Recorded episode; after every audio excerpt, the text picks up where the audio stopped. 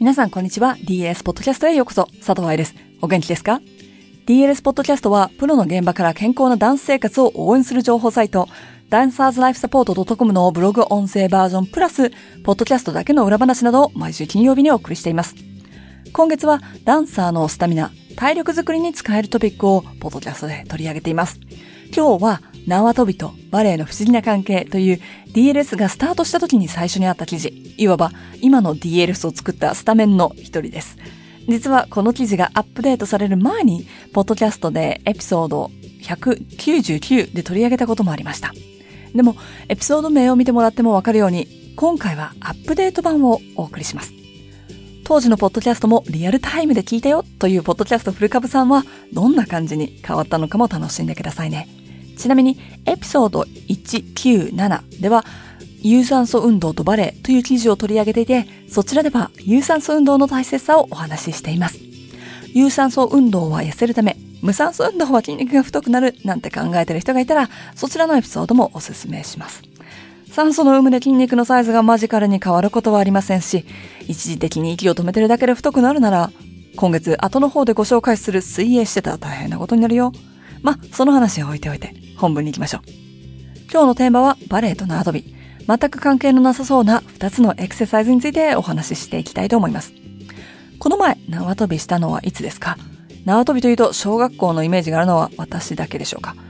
コーディネーションや下半身、特に足首やふくらはぎのダンスに必要な筋肉を鍛えることができる以外にも、怪我している時、そしてリハビリにももってこいの縄跳びは実はダンサーに最適なエクササイズでもあるのです。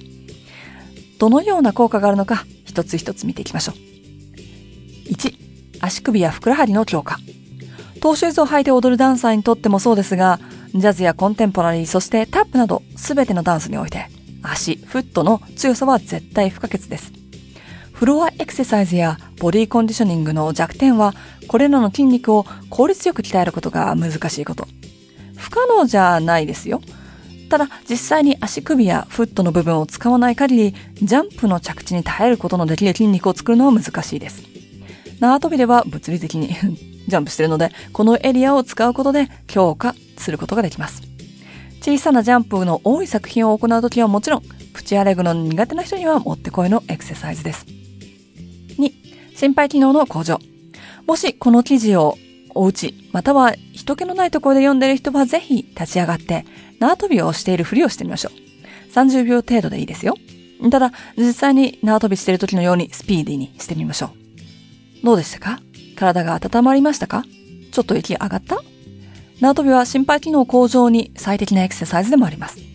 ランディングもいいのですが、走る場所によっては膝や足関節などを痛める可能性もありますよね。また、ツアー中、コンクールで現地入りしている時など、周りの様子に慣れていないし、走るのに最適な場所や時間を探すのもちょっと大変な時期、季節があります。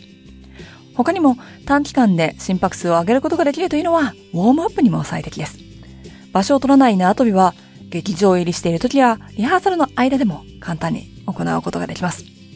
オフシーズンや連休の時にスタミナを落とさないためにも簡単にできますよね。3、怪我をしている時やリハビリの効能。もちろん足を怪我している時は縄跳びは難しいかもしれません。けれど、レッスンでの片足ジャンプはかかる負担が大きすぎるけれども、両足ジャンプは大丈夫。もしくは、ミディアムからグランアレグロの着地は制限されてるけど、プチアレグロはできるというような怪我の場合、ミディアムやグランアレグロの代わりに縄跳びをすることが可能です。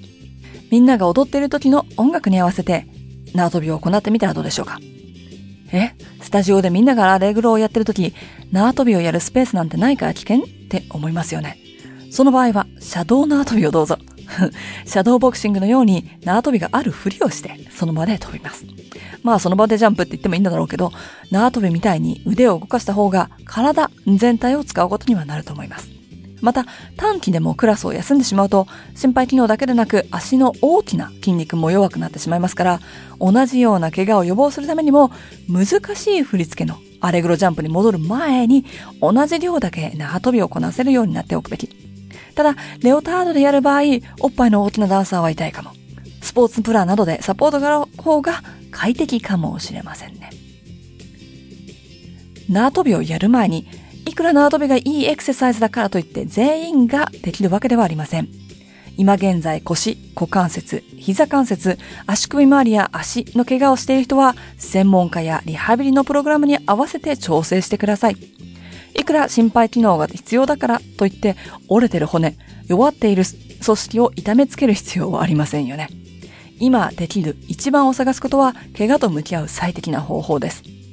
スワンレイクの2幕や4幕のコールドや眠りの妊婦などかなり膝下を酷使する振り付けのリハーサルが多い時はそのエリアはもうすでに疲れていると懸念されます。そういう場合は逆にフロアエクササイズ系を選んだ方がバランスよく体を鍛えることもできると思います。縄跳びをするときにチェックしてほしいことを4つ。裸足で行う場合は床が安全であることを確認してください。硬い床、コンクリートなどで行う場合は足に合った運動靴を履いてください。着地のたびに膝が内側に落ちないように気をつけて。そして痛みは絶対にプッシュしないこと。他にもできるエクササイズが星の数ほどあるのですから、頭を使ってエクササイズをしましょう。まとめ、場所や時間をあまり取らず、車道を縄跳びにすれば道具さえいらない。しかも小学生でも知ってる。ぜひ、レッスン前のウォームアップや発表会前の体力づくりなどで使ってあげてください。回数はどれだけやればいいの？なんていう質問が時々来るのですが、その答えはありません。そのダンサーの体力やテクニック、あと何のためにやってるのか。例えば、アレグロの代わりにやってるのか、ウォームアップにやってるのか、風邪でお休みした分の体力づくりのためにやってるのか、などによって変わってくるので、自分の体の声を聞き、頭を使ってやってくださいませ。補足、トランポリンコーチよりヒント。